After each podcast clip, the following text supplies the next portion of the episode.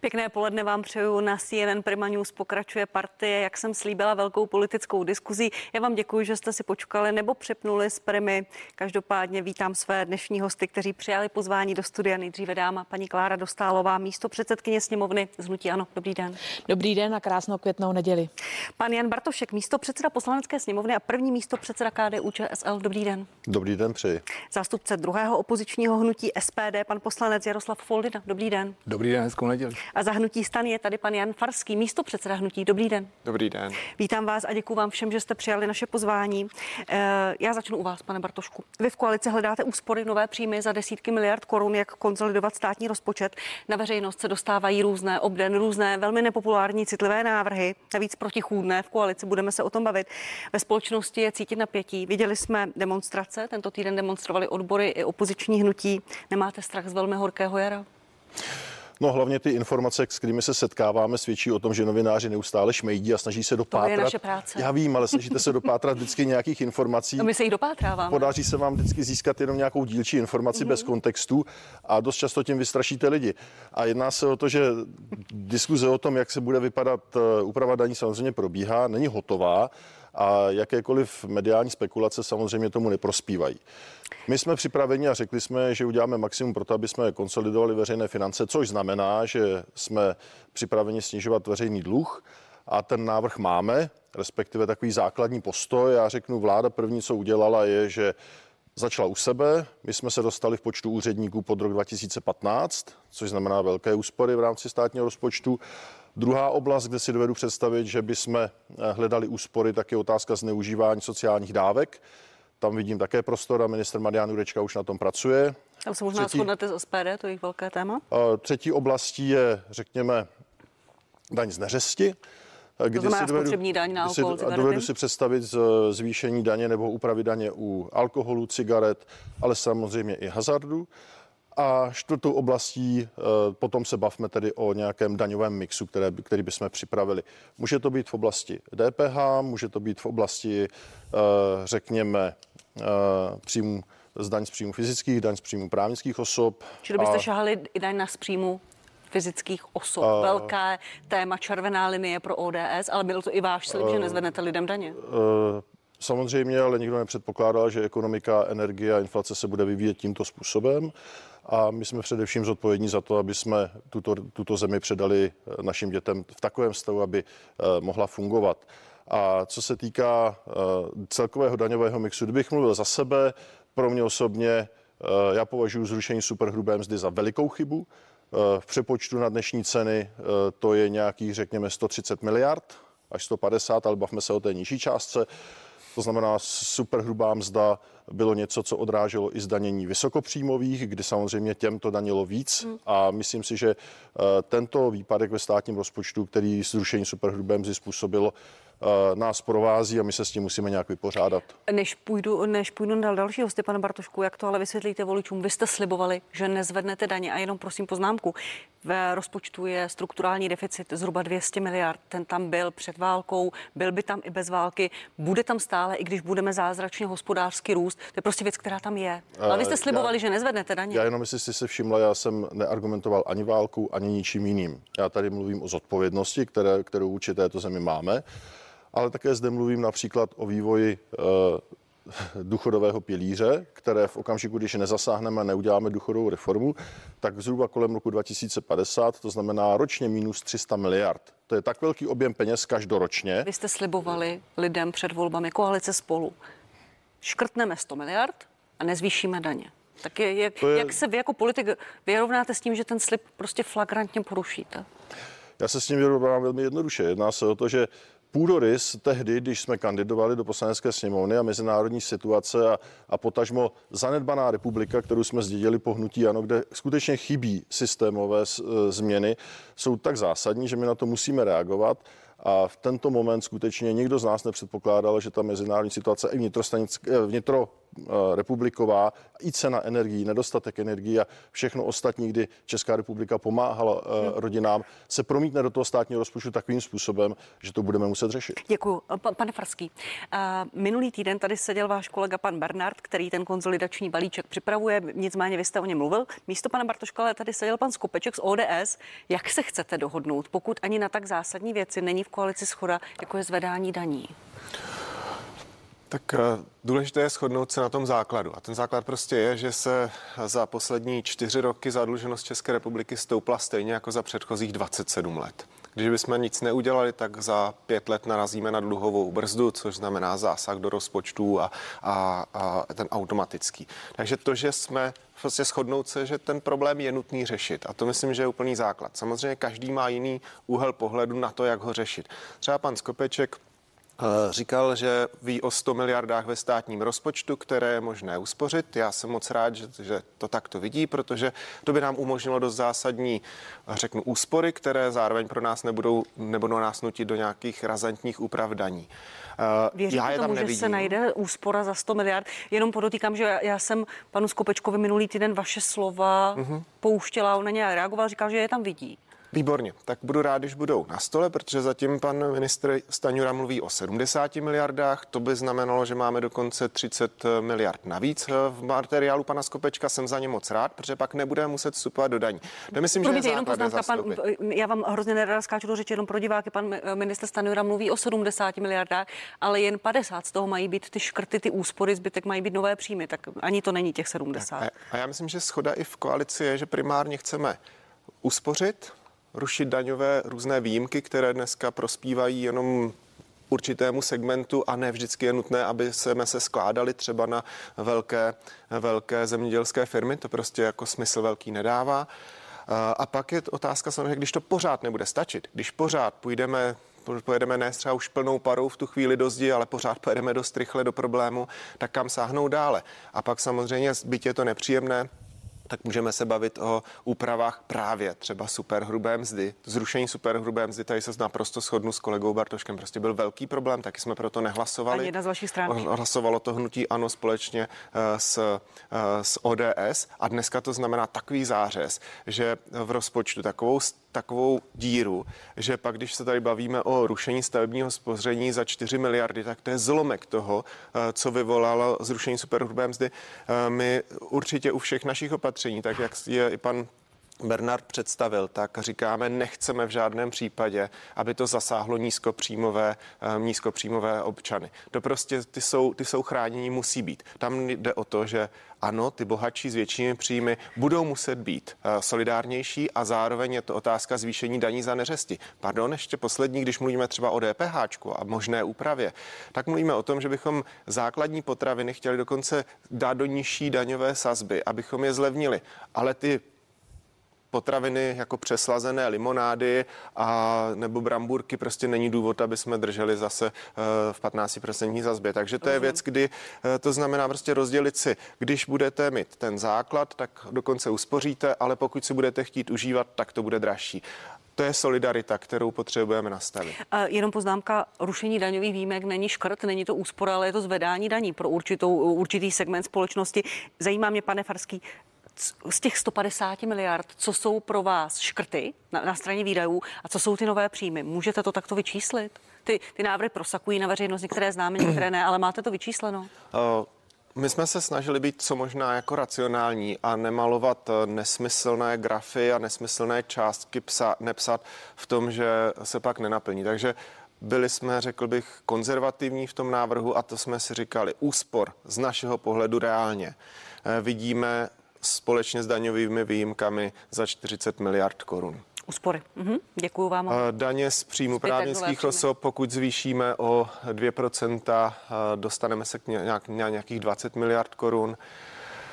Z daní, právnický, e, daní e, fyzických osob, daň z příjmu, pokud bychom zasáhli do toho, zvýšili zároveň slevu na poplatníka, aby to nesáhly ty nízkopříjmové, tam ze z těch 130 miliard by se podle našeho názoru měla vrátit půlka, minimálně 50 miliard korun a pak je otázka DPH, které by mohlo být třeba na úrovni 40 miliard. Ale to je, to je uh, skutečně jako racionální úvaha, kterou my ve chvíli, kdy mluví se na jedné straně, víme, že máme 200 miliard strukturální schodek, zároveň hledají se 70 miliard, tak říkáme, to je málo. Jestliže chceme skutečně reálně a lidem my nech, nebudeme lhát, nebudeme jim vyprávět pohádky o tom, jak to vlastně není potíž a není potřeba nic řešit, tak to musíme přistoupit skutečně seriózně.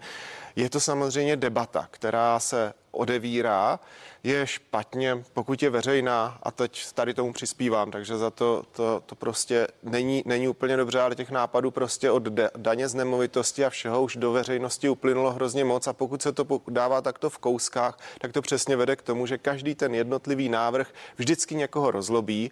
Podle mě ta ideální a ta správná varianta je dát kompletně celý konzolidační balík od pošty po daně Rozumím. a v tu chvíli o něm začít debatovat. Ve chvíli, kdy se to dělá po kouskách, tak to přesně vede k tomu, že tady budeme měsíce ztrácet energii na což, něco, co není úplně. Děkuji, pane Farský, což už děláme. On tu debatu hlavně odstartoval ten návrh nervů, který z, uh, představil těch 29 opatření. Uh, něco plánuje minister Stanura, něco vy, hmm. něco i Piráti za 140 miliard půjdu na opozici. Paní Dostalová, u vás jste ochotní něco z toho podpořit? Z tak. toho, co uniká do veřejného prostoru, i o čem mluví pánové veřejně, to, jak by si jejich strany představovali, že skonzolidují rozpočet? Tak teď se mě bude hůř odpovídat. Ano, určitě jsme připraveni k debatě, ale já bych se asi odrazila od věty, který tady říkal pan kolega Farský, že nebudeme lidem lhát. No, co s tím naprosto souhlasím, ono by bylo potřeba začít nejprve od reálného rozpočtu státního, protože všichni víme, že tam máte virtuální peníze, hmm. minimálně ve výši 100 miliard. Takže pojďme se nejdřív bavit o tom, že narovnáme státní rozpočet, přiznáme, co tam je, protože vy moc dobře víte, že tam nemáte 30 miliard na státní fond dopravní infrastruktury, 50 miliard do státního fondu životního prostředí. Nemáte tam ani na řádnou valorizaci, na tož na mimořádnou valorizaci. To je dalších 35 miliard. Máte, nemáte tam uh, peníze na uh, zdravotní pojišťovny 7,5 miliardy a tak dále. To znamená, to je víc jak 100 miliard, které jsou teda opravdu jako virtuálně někde. Mezi tím vlastně vy tady říkáte, nesmí se to dotknout nízkopříjmových skupin, ale vy zatím neděláte jiná opatření než ty, které se dotknou zejména nízkopříjmových skupin. Ať už je to samozřejmě u mimořádné valorizace důchodu, důchodu, což teda je opravdu protiústavní retroaktivní krok, tak ale sam, vy neděláte v podstatě žádné kroky ani k tomu, aby se snížila vlastně ta inflace ceny potravin, protože máme obrovsky vysoké samozřejmě ceny za energie, což je příčina, shodnou se na tom všichni ekonomové, že to je vlastně základ té uh, velké inflace, která je. My máme jedny z největších cen energií v Evropě, naši lidé jezdí nakupovat do zahraničí, nám klesá ta spotřeba vlastně u všech obchodníků internetových i kamenných obchodů naopak v zahraničí až čtyřnásobně roste kolem našich hranic. Dovolím si podotknout, že čísla, ceny potravin, jo. vede se ta diskuze, kdo za ně může, ale jenom poznámka, zemědělcům vzrostly zisky za minulý rok o 142%. Ano, my právě vedeme jenom tu debatu, kdo za to může, ale vláda nedělá nic. Co prostě... může dělat vláda? Jak byste šáli teď na potraviny? Tak tam jsem, znova říkám, zemědělci to sam jasně popsali, stejně jako to popisují obchodní řetězce. Já se nechci teď zastávat ani jedné z těch skupin, ale všichni samozřejmě říkají, že ty ceny energií jsou natolik alarmující, že ve srovnání s konkurencí v zahraničí oni prostě mají ty vyšší náklady, ať už a je mají to taky obrovské zisky. na jatka a tak dále. Ano, protože samozřejmě museli eh, pracovat s těmi cenami energií, které nakoupili v tom daném roce a to prostě vyvolává tyto ceny, které pak jdou do obchodu tam si to ještě násobějí samozřejmě těmi maržemi, ale vláda opravdu jenom jako kouká, říká, kdo za co kde může, takhle se prezentují v médiích, ale žádné reálné kroky se nedělají. Takže já bych byla proto a jsem ráda, že to tady pan Bartošek řekl, byť já s tím úplně nesouhlasím, tak jak to bylo řečeno, že by vláda měla začít u sebe, ale nic takového se nedělá. Ale dělá. Jestli hovoříte o tom, že jste snížili úřednická místa, tak to bylo na České správě sociálního zabezpečení, hygiena a tak dále. Rezorty ne, tam jste si naopak schválili neomezené omezený počet politických náměstků. Poslední materiál na vládě bylo, že těm svým známým, který tam samozřejmě umístujete, zvedáte tu třídu z 15 na 16 a tak dále. To jsou ty úspory. Nám na zmrazení platu, když jsme chtěli navrhnout jako opozice ve sněmovně, jste dali 30 minut. Prostě jste s tím vůbec nepočítali, že něco takového bude. Vy vlastně se snažíte jenom o to, že říkáte, budeme zvedat odvody OSVČ, zvýšíme daň z nemovitostí, zvýšíme DPH 23%. Co to je za úspory. A proč nečerpáte, když už se tady bavíme o velkých miliardách, ty evropské peníze? Já jsem si vytáhla poslední grafy a vy jste z nového programovacího období ještě necertifikování pěti korunu. Vy máte pod vlastně zaplacenou příjemcům 1,6%. Nechám vás reagovat, pane Bartošku, jenom ještě, promiňte, jenom ještě s panem Foldinou. Pane Foldino, co z toho je schopná a ochotná od, o, podpořit o, SPD? Jak se postavíte v této době, v této složité době k těm návrhům, se kterými vláda přijde? My se postavíme velmi konstruktivně k návrhům, které jsou racionální a myslím si, že jedním z návrhů je revize a e, e, jaksi konsolidace výdajů. Výdaje, které prostě v této chvíli neustále rostou, to si všichni se asi na tom shodneme. A já jsem si pro diváky televize připravil jen takový výtah. Jsem si vyndal z rozpočtu ministerstva zahraničních věcí například, a já neříkám, že to je zásadní, ale když si sečteme ministerstva a podíváme se na ty částky, prosím vás, jenom ty slabší jedinci, eh, kdyby si to vypli, protože asi jim nebude chutnat oběd. Já prosím, vám neříkejte něco... našim divákům, ať si vypínají televizi, to prosím tady nedělejte. Promiňte, Oni si to rádi poslechnou. Pojďte. Příspěvky mezinárodním organizacím a peněžní dary vybraným institucím na ministerstvu zahraničí, co se rozděluje miliarda 760 milionů korun. To znamená, to jsou peníze českých daňových poplatníků. A já jen namátkou tady vezmu Univerzita v Kalifornii 7,5 miliardy, eh, milionů, pardon, smlouva o Antarktidě milion eh, z 200 tisíc. A teď přejdu položky, a tady je samozřejmě víc a já se fakt chci, aby se lidi v klidu najedli nebo aby je ne, neporazilo, protože eh, dary a projekty zahraničních rozvojích spolupr- zahraniční rozvojové spolupráce. Na to si rozdávají peníze. Rozvoj brokolicov, brokolicového řetězce v arménském regionu Loire za účasti žen 250 tisíc korun. Vybudování vodního systému a kapkového zavlažování plantáží s organickými fíky v Bosně 490. Takže my říkáme, není na důchody. Rozumím, pan, pane, pane, počkejte, pane Foldino. Já, já, já, vám, já vám rozumím, je to vaše nějaké politické stanovisko. No to tak to, tak to, chápu, že to ale nechcete. Eh, tak to, tak to vytržené, nebo tak to přečtené, to samozřejmě působí divně, ale... No, ono to působí hrozně. A to je taky. Jsou to drobné, promiňte mi ten výraz, opravdu jsou, protože jo. strukturální deficit 220 miliard, eh. Většinu z toho způsobilo snížení daně z příjmu, které nebylo kompenzováno. 1700 milionů z peněz daňového poplatníka České republiky jsou drobné. Já, ale pro mě ne. Pro mě také ne, ale v rámci státního rozpočtu podívejte a v té debatě, se, kterou no tady vedeme. Se, 220 miliard je strukturální uh, deficit, 120 z toho bylo zrušení superhrubé mzdy, které nebylo kompenzováno škrtnutím Sluchejte, stejného výdaje. Kde byste pane, škrtali? My bychom škrtali, no, po, no, no nekupovali bychom žádné zbraně na Ukrajinu v řádech miliard, necvičili bychom tady vojáky v řádech. Já samozřejmě vím, že tady někdo kompenzují nám to tady odsud. Přesně jsou to peníze českých daňových poplatníků. Pomáhejme lidem ve zdravotnictví a tak dále, tomu tomu rozumím, prostě lidem je potřeba. Od, odstupme od toho Green Dealu, když to je neskutečné. Green Deal, to znamená solární elektrárny a tak dále, když to je na úkor efektivity, nemá to žádné opodstatnění. A my tady utrácíme miliony korun a miliardy korun za to, že prostě podporujeme nějaký Green Deal. Odeďme z, Lis- z Lipské burzy. My tam prodáváme svoji elektřinu, abychom si ji obratem koupili šestkrát dráž. My to nemůžeme přerušit na dva roky, že jsme v krizové situaci, kdy ta vláda nedělá, nedělá nic, tak. než to, že bere z kapes daňového poplatníka další peníze, aby je takhle divně a to používám velmi slušné slovo, protože si vědomím toho, že je neděle a lidi jsou na obědě. Já používám slušná slova. Tak děkuji. Já jenom opravdu pro diváky to, že říkám, že jsou to drobné, tak v kontextu té diskuze, protože 220 miliard strukturálního schodku ne, neseškrtáte na 250 tisících za nějakou brokolici. No, proto, no, jsem, to, proto to, jsem to říkala. Já, děkuji. Za mě miliardu 700 tak, milionů. Za mě jenom krátká pan Bartoš, potom pan Farský uh, reagovat. Tento ekonomický diletantismus od vás, od obou, od, od hnutí ano i od SPD, bych přirovnal přirovnal zhruba k tomu, že chcete koupit furu dřeva, řeknete, chci koupit kamion dřeva, někdo tam takhle přinese párátku a řekne, tak tady tohle to je řešení, když chceš koupit furu dřeva. To je na stejné úrovni. Jestliže řešíte otázku 130 tisíc, tak to tak je. Co se týká toho, co vláda činí, řešili jsme a zvyšovali jsme minimální mzdu. Řešili jsme otázku kvality potravin a jejich cen přes ministra zemědělství, který k tomu svolal jednání, rozporoval ceny, ať už u výrobců nebo u prodejců a zadal kontrolním orgánům, aby zkontroloval výši marží. To znamená, to jsou zcela konkrétní kroky.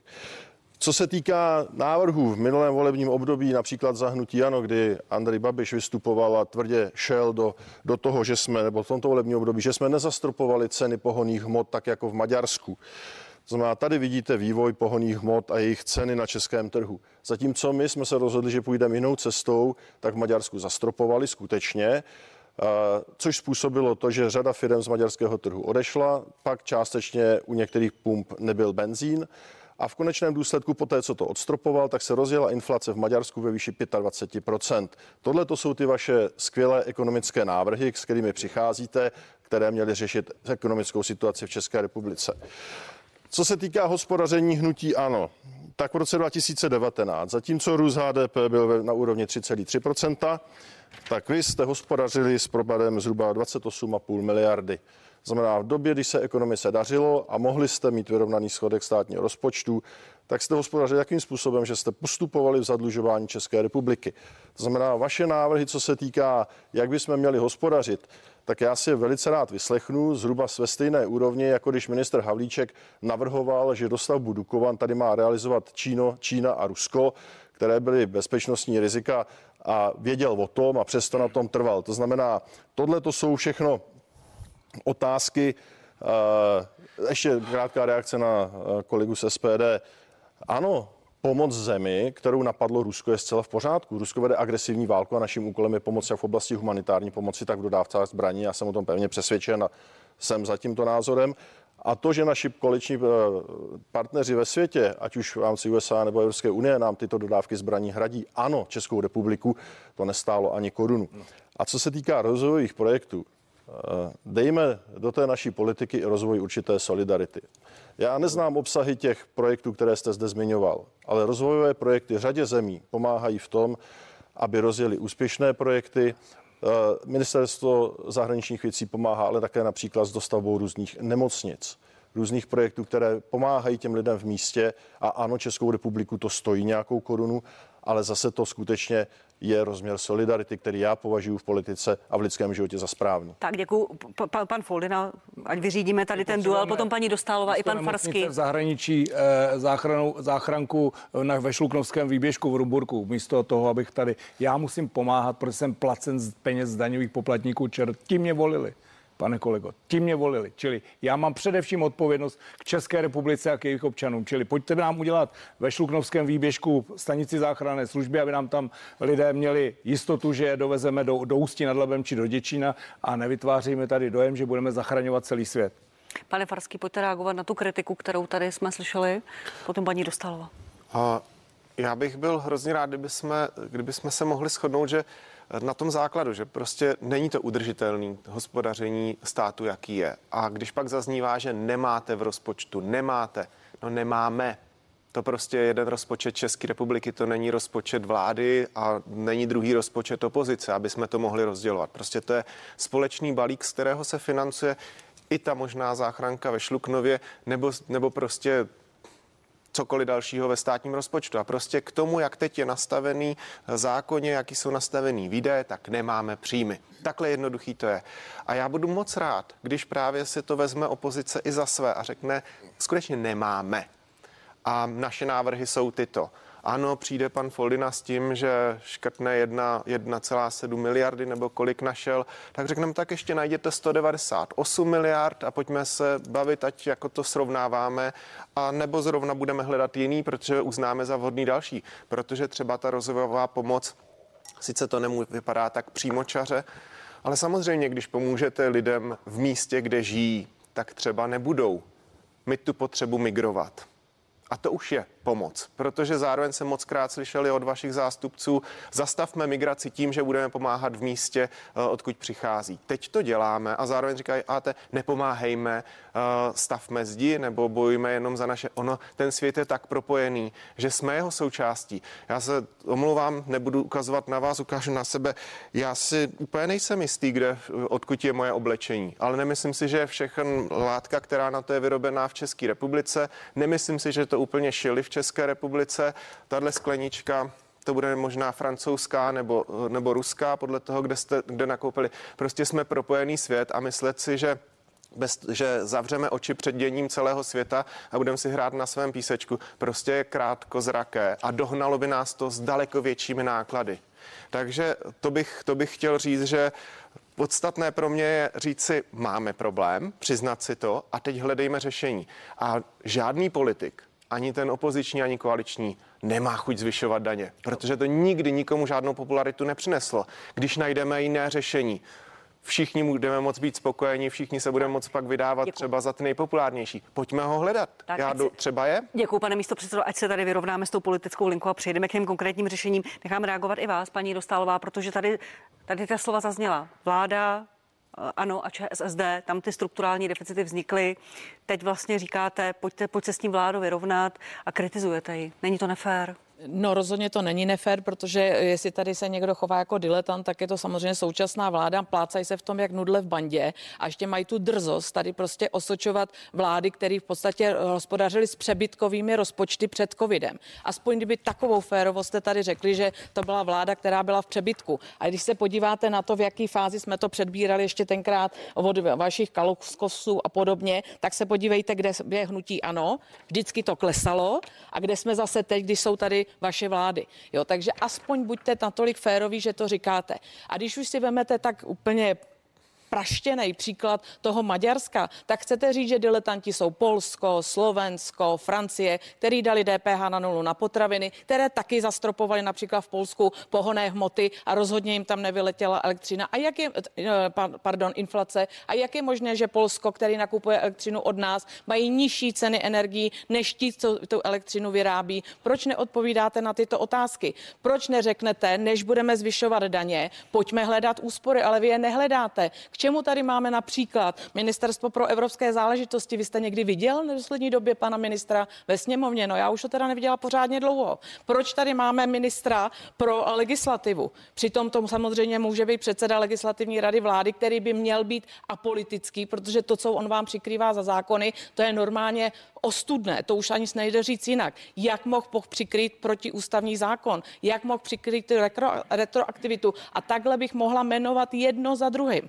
Co vlastně, jak si vůbec můžete dovolit před ty občany vstoupit s tím, že budete zvyšovat daně, aniž byste hledali úspory u sebe? Proč se třeba nebavíme o tom, že prvním krokem, když už zdaňovat, tak by to mělo být nadnárodní společnosti a pokračovat v tom trendu, který jsme se snažili třeba i vyrovnat? Je jenom, jenom doplnění k tomu Maďarsku. Vy říkáte, že to je praštěný příklad, ale k tomu vyzýval i váš eh, předseda Andrej Babiš a chtěl jít tou cestou Maďarska zastropování cen pohonných Ano, ale zastropovalo jídla. i Polsko. Já jenom říkám, že Ale v Maďarsku to skončilo opravdu vysokou inflací, Ano, ale tam by se zejména u potravin, které by byly zastropované. Mus, ano, ano, přesně tak. Byly zastropované potraviny, tam by se muselo i prostě jít samozřejmě do, tý, eh, do toho detailu toho, co se v Maďarsku stalo. Ale znova říkám, vytáhnout jeden příklad, kde Maďaři třeba mohli udělat někde chybu. Já nebudu obhajovat tady maďarskou politiku, ale udělalo to spoustu jiných států. Proč nás nutí naše vláda jezdit nakupovat levnější potraviny, spotřební zboží za hranice, místo toho, aby těm lidem skutečně pomohla? Pane Bartošku, pojďte reagovat. Velmi rychlá reakce. Já začnu rozhodnutím ústavního soudu, ke kterému se ten zákon dostane. Mě udivuje vaše bohorovnost v tom, že předjímáte rozhodnutí ústavního soudu a jste si jistá, jak rozhodne. Já to respektuji jako váš já, já, roz, já, respektuji rozhodnutí váš já, roz, já respektuji váš soukromý názor, ale to zda ten zákon byl přijat nebo nebyl v souladu se zákonem rozhodne pouze ústavní soud. To je první věc. Co se týká zastropování nebo snižování DPH, je to legitimní názor k diskuzi, to nepopírám. Současně v okamžiku, kdy s ním přijdete, tak já očekávám, že řeknete, kde tento výpadek státního rozpočtu budete kompenzovat. Protože eh, 1% eh, DPH je někde na úrovni kolik? 10 miliard, myslím, abych, abych ber- berte to jako Zhruba hrubý tak to odhad, ekonomové odhad. To znamená, jestliže eh, snížíte některé oblasti o 10% bodů na nulu, eh, nebo jakýmkoliv způsobem, znamená to každý bod 10, minus 10 miliard. Eh, to znamená, je potřeba říkat i to B. Promiňte, pane Já to Bartošku, ráda a- řeknu, to Promiňte, pane Bartošku, vede se o tom diskuze ve vládní koalici o nějakém opatření, které by směřovalo k potravinám. Příští týden jsou Velikonoce, eh, 10 vajíček stojí 60 korun, před sedmi lety stály necelých 30. Cena vajíček šla dolů. Včera byla reportáž, že už jsou někde kolem 3 korun, to je aktuální Ale pořád ve informace. srovnání s minulým A, rokem je to a co se, týká, co se týká cen potravin a DPH, tak ta diskuze je zcela legitimní a vedeme ji na vládní úrovni. Bavíme se o tom, tom, zda některé základní potraviny by neměly jít do té desetiprocentní sazby, což je zcela oprávněné. Ministerstvo zemědělství má vydefinované základní potraviny, které by mohly klesnout. Na druhou stranu z těch 10% by to mohlo jít potom následně do těch 21. Například, co jsem se díval, řezané květiny a parní lázně skutečně nejsou věci, které by, kde vidím jediný důvod, proč by měly zůstat v té desetiprocentní sazbě. To znamená, jak jsem řekl, my máme navržené dílčí úpravy a změny sazby DPH s tím, že předpokládaný přínos je kolem 40-50 miliard. A Promiňte, já jsem podpoříte začína... to, co navrhují kolegové z Hnutí stán a vyjadřovali se k tomu pozitivně i vaše kolegové z TOP 09, že by se zvýšila základní sazba z 21 na 23. To je věc, která je, která je k diskuzi. Samozřejmě ten přínos do státního rozpočtu není zanedbatelný. To znamená 37 až 45, jestli miliard, jsem to dobře zaznamenala. To, co pro nás ale zůstává prioritní, je, Eh, aby eh, se řešila i otázka. Třeba byste to podpořil? Eh, myslím si, že nejsem zásadně proti, ale znovu říkám, úplně primární otázka je, zda bychom se neměli vrátit v nějaké podobě před zrušení superhrubé mzdy, která postihovala i ty vysokopříjmové a to pak je otázka i solidarity. To znamená, tohle to je věc, která skutečně, o které zcela vážně diskutujeme. Takže byste Čechům zvýšil daň z příjmu. To by bylo teď. Prostě to je, to je ta, já jsem, znovu chci, já vám dám prostor, znovu se vracím k tomu vašemu slibu? Znovu to vrátím k tomu. Jestliže bychom se bavili o základ nebo té desetiprocentní sazbě DPH a to by bylo skutečně o tom, že se bavíme o nějakém základním parametrickém nastavení, aby se nezdražil život v těch základních položkách, to znamená, tam bychom šli naopak dolů. Rozumím. V okamžiku, když by chtěl jít někdo do parních lázní, no tak si zaplatí místo uh, nižší sazby prostě 21 nebo 22% Pane Folder, vy jste chtěl reagovat Já potom? chtěl reagovat na to, my tady řešíme eh, krizi finanční, ekonomickou a tak dále.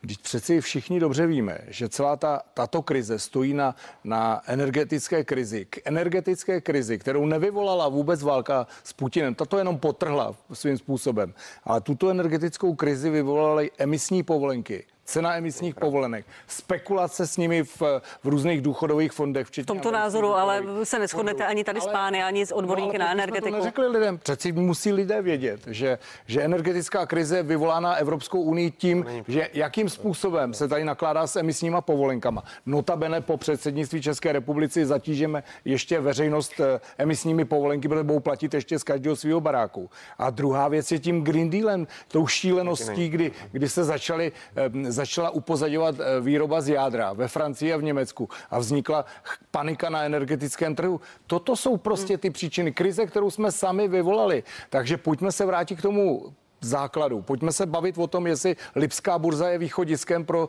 Českou republiku, abychom tam prodávali svoji elektřinu a kupovali si ji šestkrát dráž. Pojďme se bavit, jestli je normální, že některé státy mají přímý dovoz ruského plynu. My jsme 50 let byli závislí na ruské energetice jaderné, to znamená vybudovali tu Řekněte mi, kdy za posledních 50 let jsme měli nějaký problém s energetikou závislou na ruských na, na ruských technologiích. Ano, teď je, teď je problém. Teď je problém, protože jsme se, proč jsme vstoupili do války. My, vy jste nás do té války zavedli, vy jste nás do té války, stali jsme se součástí jedné strany a vytvořili jste, tomu já rozumím. Tak možná problém není problém hlavně to, že tu válku někdo začal, začal není útočit Vladimír Putin na Ukrajinu sam, tak a vede tam útočnou válku už z ničeho nic, asi 15 měsíců. Z ničeho nic. My jsme přeci věděli, jaká krize probíhá na Ukrajině. Od té doby, co se tam proběhl Majdan, my jsme věděli, že nejsou do dodržovány minské dohody. My jsme tak. s tím nic nedělali, protože nám řekli kluci a holky ze Spojených států, že to vyřeší za nás.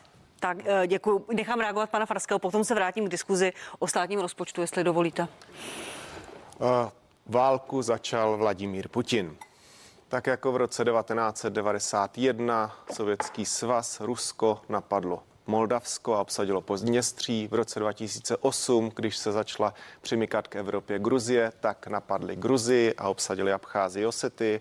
Tak v roce 2014, když, když Ukrajina měla podepisovat dohody o přiblížení se k Evropské unii, asociační dohody, tak prostě Rusové to blokovali, tak až lidé vyšli do ulic a protestovali proti tomu blokování. A na základě toho si Rusové vyvolali pod vedením Putina konflikt, obsadili východní Ukrajinu, obsadili Krym. A tehdy byla chyba, že mezinárodní společenství nereagovalo daleko razantněji. mělo takovou politiku appeasementu, trochu čekalo, jestli se to náhodou neuklidní, všichni měli obavu z toho, co se stane dál. Až to vedlo k tomu, že eh, Putin připravil si takovou pozici, že v roce 2014, 2022 zaútočil na Ukrajinu skutečně vražedným, odsouzeníhodným způsobem. Tu válku vyvolal Putin. Energetická krize není vyvolaná a ceny nejsou vyvolané Green Dealem. Ten na to nemá vůbec žádný vliv, protože není spuštěn ještě. Ten problém je v tom, že eh, Putin používal energie jako zbraň.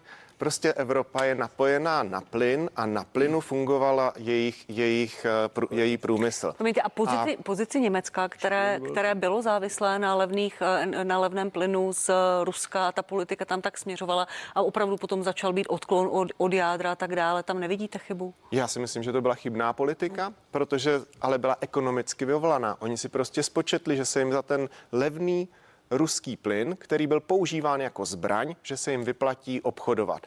Nepochopil jsem Nord Stream 2 a když jsem byl zpravodajem tohoto, eh, tohoto tisku v výboru pro evropské záležitosti, tak jsem navrhoval, ať ho odsoudíme, ať se postavíme jako Česká republika proti Nord Stream 2. Tehdy ano, řeklo, že ne, že to je v pořádku, že to je věc Německa a, a, řek, a podpořila to tehdy ODS, že do toho nemáme co mluvit. Ten koncenzus byl, byl víceméně většinový. Výsledek byl, že, že mě tady to pozice neprošla.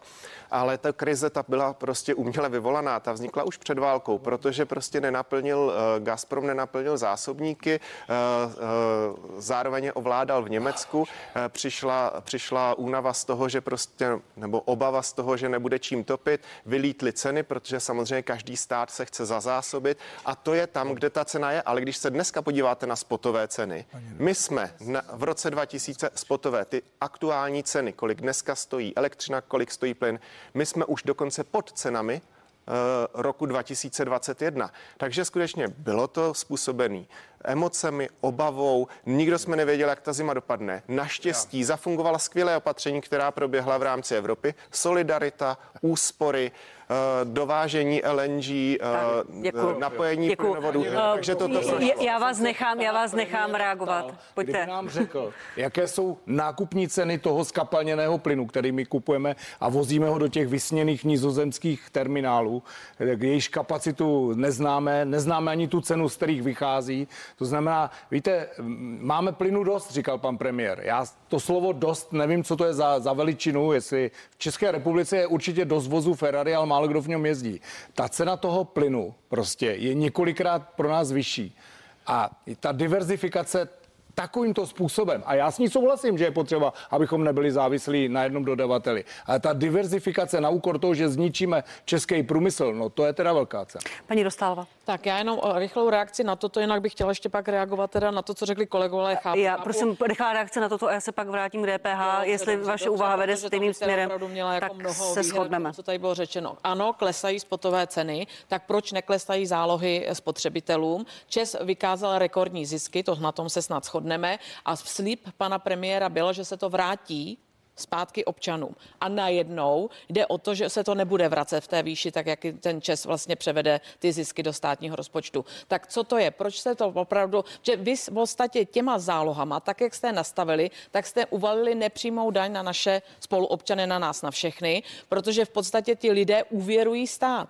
Já nevím, jestli si toto uvědomujete, že to je opravdu nehorázné a v kontextu toho vláda nedokáže ani reagovat na včasné toho klesání. Počkejte, paní Dostálova, jak myslíte, že, že stát nastavil zálohy? Zálohy nastavují distributoři ano. energie. No samozřejmě, když se podívejte na okolní země, my máme ty zálohy nastaveny absolutně nejvyšší úplně jako co A to se... nastavují, nastavují energetické společnosti, ne stát. Jdeme o ten. No, tak to úplně jako pravda není, protože samozřejmě, já když jsem se ptala pana ministra na hospodářském výboru, kdo bude hlídat pod těma spotovými cenama nebo pod těma zálohama tu, právě tu cenu, aby se to ty občané neplatili zbytečně moc, tak mě na to řekl, že nikdo, že budou hl- hlídat jenom to nad tu zálohu nad tu zastropovanou cenu kvůli státnímu rozpočtu. Takže já se ptám, proč neustále čeští občané uvěrují Českou republiku jako stát v kontextu toho, co se na ně valí ze všech stran. Tak, pan, pan Bartošek k zálohám a potom se Paní- vrátím paní- k Paní DPH. kolegyně, eh, myslím si, a bavme se, jestli to vidím dobře nebo ne, vy si pletete zastropování a zálohy. Protože my jsme řekli, že zastropujeme ceny. zastropování A snad já určují výši záloh, ne? To snad jako zastropování jsme řekli, protože jsme tehdy pomohli domácnostem a řekli jsme, že na tuto No, to cenu na sebe, na, na, tu, nad tuto cenu na sebe bere zodpovědnost stát. To, že v současné době ty ceny jdou dolů a to, že energetické, to, že energetické, to, že energetické je společnosti, 6 000 bez to, že energetické jako společnosti, to, že energetické společnosti v současné době nabízí cenu levnější než před rokem, to realita prostě je. A to, že v případě, že se platí vysoké zálohy a potom se na a to, že, a to, že se platí zálohy, znamená přeci to, že daný distributor vám potom v případě, že přeplácíte tu částku vrátí. To je další věc. No, tak a jenom ke tady ke kolegovi, ke stát, že kolegovi, úplně ale vy, nesmyslně. my nef, stát přeci ne, ne, neprodává elektriku, ale tam se jedná o to, že ke kolegovi Foldinovi ještě jednu věc, eh, že Rusko nepoužívalo plynu a energii jako nátlaku. No používalo. Vraťte se například do doby, když byl premiér Topolánek. Jaký byl problém s, s ruskýma dodávkama? Jak Rusko vydíralo Ukrajinu, že neplatilo transitní poplatky? No a jak nám Ukrajina teďko zvedne ty tranzitní ano, já jenom, poplatky, já jenom ta nám vás chci uvést do, do, do reality. Teďko. To, že zde věci říkáte, říct si můžete. To, že nejsou pravda, je věc druhá. pravda, A to, že za ministra, za premiéra Topolánka Rusko používalo energie jako nátlak, Ale žádný problém používalo. jsme nepocítili v průmyslu. Žádný problém. Protože se to podařilo tehdy vyřešit, nepocítila. ale to Tak, není o tom, že se to Rus by- vyřešilo, Rus by protože- nás nevydíral. Protože se nás to logicky řešilo. Prosím vás. Ne, ne, ne, ne, moment, moment, moment, moment, dámo a pánové, počkejte. Děkuju. Ne, ne, ne.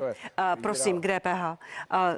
Vidíme tady různé návrhy na sloučení dvou eh, snížených sazeb i na zvyšování té základní. Je něco z toho, co by ano bylo ochotno podpořit?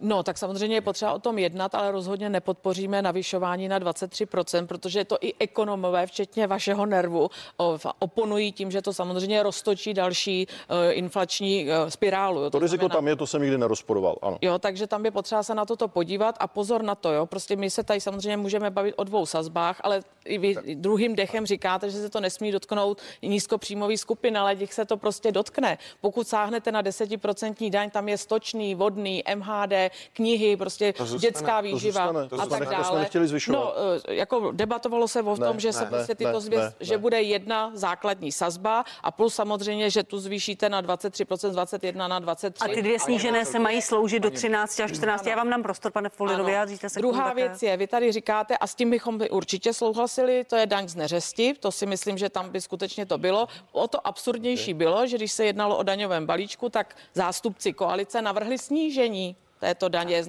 Naštěstí to neprošlo. On to stahl, ten pozměňovací návrh. ano, ale navrhli jste to, je to prostě absurdní. Víte, jo, je to prostě absurdní, ale s tím my bychom určitě souhlasili. A já znova říkám, díky vlastně výběru DPH, byť samozřejmě vláda nedělá žádné kroky proti snížení inflace a tak dále, máte v rozpočtu minimálně 137 miliard navíc. 100 miliard máte z Česu. Nečerpáte evropské fondy a tady se omlouvám panu kolegovi, ale tady nejde o 1,7 miliardy, ale o 54 miliard. Jak můžete připustit, Součet že minister tomu financí zapomene požádat o 54 miliard? Kdyby to bylo 540 milionů, tak ještě řeknu jako dobrý, ale 54 miliard. Tak, pane Folino, eh, rektorko, k já DPH bych jste, jenom jste chtěl říct za slovo eh, kolegu Bartoška, který říká, že budou dělat eh, i určité rekonstrukce těch sociálních zákonů. My jsme předložili před, už nevím, jak je to dlouho, a myslím, že to je ve druhém nebo ve třetím čtení zákon, eh, eh, novelu zákona o hmotné nouzi, která by měla lépe definovat, kdo na hmotnou nouzi má nárok a, a jaké jsou standardy vyplácení té hmotné nouze. Bylo vám to zamítnuto, byl to opatření zhruba za jednu miliardu korun. A, no, A teď vás je asi musí těšit, že pan Bartošek miliarda, říká, že to chce. miliarda. Je Rozumím. to potřeba A- probrat a pořád se to nedostává na plenum sněmovny.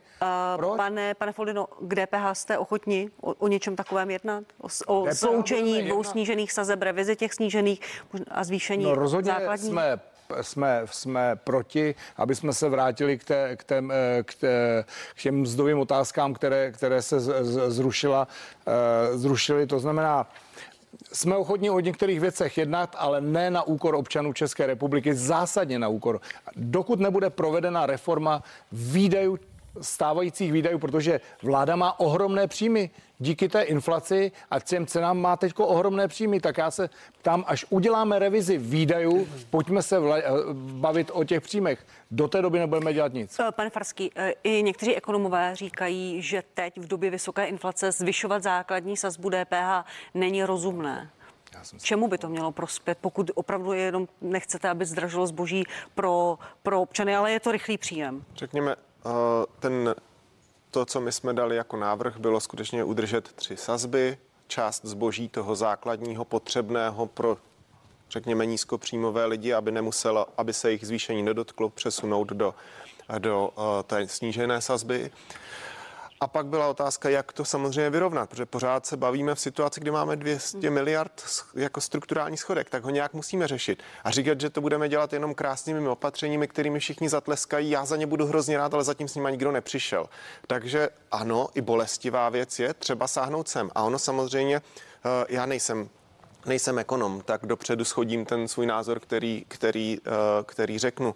Ale ono i to, že se začnete přirovnávat k vyrovnanému rozpo, přibližovat k vyrovnanému rozpočtu, že zakročíte, znamená, že si začnete půjčovat levněji a ono se vám to začne vracet na snížených nákladech na obsluze státního dluhu a je otázka, jak se vyplatí nebo nevyplatí. Samozřejmě může to znamenat uh, zvýšenou inflaci, ale otázka, jestli to nepřinese víc v tom, že budete si levněji půjčovat, protože nastoupíte trajektorii k tomu, aby jsme měli rozpočet plnící třeba maastrichtská kritéria, blížící se eh, k RM2 a třeba blížící se k přijetí eura, což jsou další obrovské příjmy do státního rozpočtu, které jsou tady k dispozici. Děkuji vám za, za vaše názory. Uh, ta debata se ještě povede, povedeme i tady v pořadech. Ministr financí chce své návrhy představit během dvou týdnů. Pojďme si teď od čísel chvíli od, odpočinout. Já ještě s dovolením otevřu téma tohoto týdne, které velmi rezonovalo, zejména na sociálních sítích, ale nejenom tam. Sportovec olympijský vítěz David Svoboda skončí v komisi sportovců Českého olympijského výboru a dostane písemnou důdku. Zároveň si pojede promluvit s ukrajinskými vojáky na Libavou. Ministrně obrany Jany Černochovou, stejně jako ale mnoho dalších, David Svoboda pobouřil vystoupením ve veřejnoprávní televizi, kde nepodpořil zákaz ruských, běloruských sportovců na olympiádě a i dalšími slovy. Otázka na vás všech stejná v obecné rovině. Co si myslíte o celém příběhu, o slovech Davida Svobody, ale i o té reakci paní ministrině Černochové? Začnu vás, paní Dostálová. Tak já bych chtěla hlavně říct, že pan David Svoboda je určitě excelentní sportovec a klobouk dolů před jeho sportovními výkony. Já, když jsem ten pořád sledovala, protože jsem to viděla, prostě tento, vlastně ten rozhovor s paní redaktorkou, tak on v podstatě se bavili o postojích e, Mezinárodního olympijského výboru. A on v podstatě tam byl za roli sportovce. On není politik, on samozřejmě druhý den se omlouval, protože některé formulace tam byly velmi nešťastné, i on to uznal. Nicméně on tam v podstatě argumentoval tím, že by za sportovce byl rád, aby se politika do sportu eh, netahala. Já teď mohu odpovídat za sebe jako za politika a zase jakoby mm-hmm. nemůžu samozřejmě se stavět na stranu těch sportovců, kteří celý život věnují tomu, že vrchol jejich kariéry je účast na olympiádě, takže je potřeba to vnímat velmi citlivě. Samozřejmě jako politik nikdy nemůžu podporovat, protože já olympijské hry prostě beru jako vrchol mírového utkání sportovního mezi národy světa. Jo, to ten mír, vlastně ta olympiáda, to je v podstatě to, co to sebou nese. Takže za politika bych to nikdy takto nemohla obhajovat a tak dále, ale já si nemyslím, že pan Svoboda něco takového obhajoval. On se v podstatě nešťastně vyjádřil, pak to samozřejmě to svoje vyjádření nějakým způsobem se snažil narovnat. Mě spíše úplně vyděsilo, a teď se omlouvám za to, co jsem teď řekla, vyděsilo, co se dělo potom jak prostě byl trestán za svůj názor a tak dále. Já bych rozuměla tomu, kdyby paní ministrině se ho pozvala a řekla, prosím vás, jo, nepouštějte se, vy k tomu nemáte žádný puluár se tady pouštět hmm. do nějakých politických rozhovorů a debat. Ale takováhle jako sankce, které na ně byly uvaleny, to si myslím, že ve svobodné zemi by být nemělo. Že byl, že opouští to místo v té komisi sportovců. Ano, on prostě buď měl dostat nějaký mediální školení, pokud se s ním počítalo s tím, hmm. že bude mediálně vystupovat, ale tohle už mě přišlo teda přes čas vám nelíbilo, pane Bartošku. Eh, slova Davida eh, Svobody i, já, i, tu reakci, která potom vznikla. Já začnu uh, malinko vedle, ale budu se toho tématu držet. Já jsem pevně přesvědčen, že sportovci Ruské federace ani Běloruska nemají na olympiádě, olympijských hrách co dělat. Reprezentují zvlášť ruští sportovci režim, který napadl svobodnou zemi, ani pod a, neutrální vlajkou? Uh, ne, ani pod neutrální vlajkou, protože reprezentují agresivní stát, kdy za Ukrajinu jsou sportovci zabíjeni a Rusko se bude prezentovat jako země, která má skvělý sportovce a bude to součástí ruské propagandy. Prostě to je chybný krok a já s tímto krokem nesouhlasím. Pana Svobody jako sportovce si vážím, na druhou stranu jeho vyjádření považuji za neúplně šťastné a to, co následovalo, nebylo za jeho názor, ale za to, jak by se měl profesionální voják ve službě chovat. A skutečně můžeme se bavit, a to je legitimní téma, zda teda sportovci mají nebo nemají být přítomně na olympijských hrách. To je legitimní a to je platforma, o které se bavíme. Ale není možné, relativizovat, zda Rusko napadlo nebo nenapadlo svobodnou stát Ukrajinu. A Ale teď on to a druhý den, prostě znovu ří- on zno- není ale politika zno- mediálně zno- zdatný Znovu říkám, že rétor, to jeho jako- vyjádření nepovažuji za šťastné. I když se potom za něj omluvil a následoval nějaký To, co potom trest, následovalo, považuji za zcela za adekvátní. Mhm, dobře, děkuji vám, pane, pane Bartošku, pane Foldino. Uh, si vyjádření myslím, že- z pana Svobody i potom reakce paní Černochové, vy jste to hojně, hojně To je- eh, komentoval to na sociální síti. Já pro paní Černochovou nemám slov.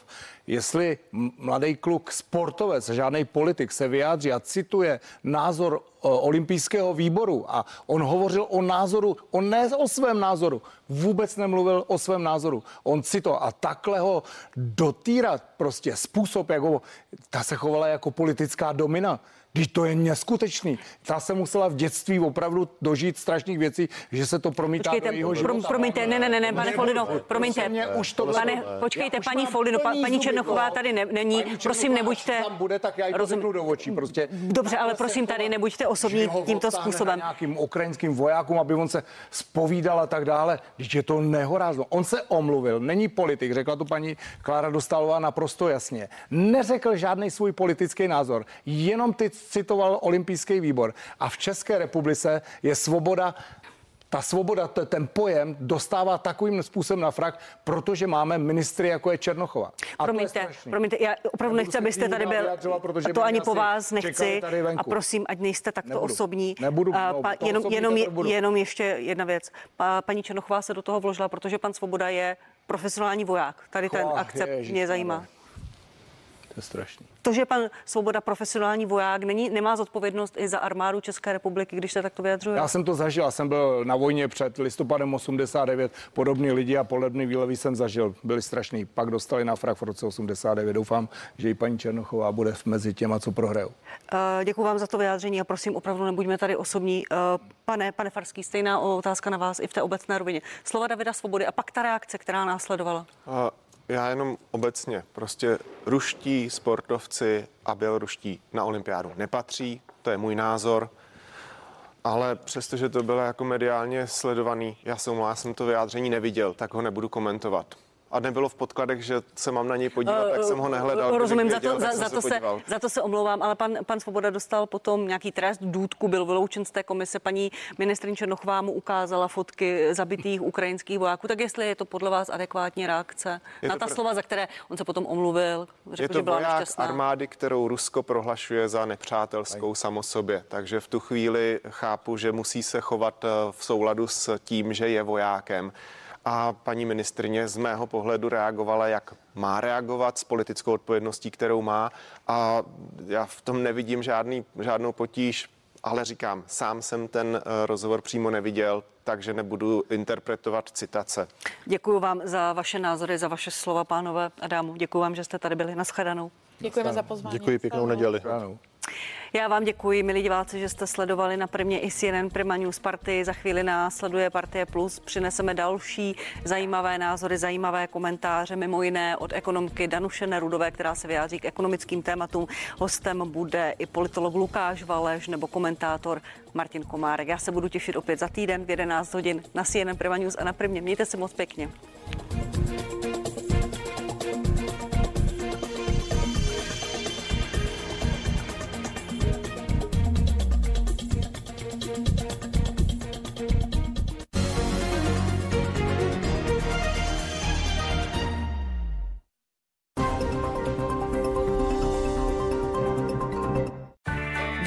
Drogerie Teta přináší každý týden nové cenové objevy. Třeba zubní pasty Lakalut Active za 50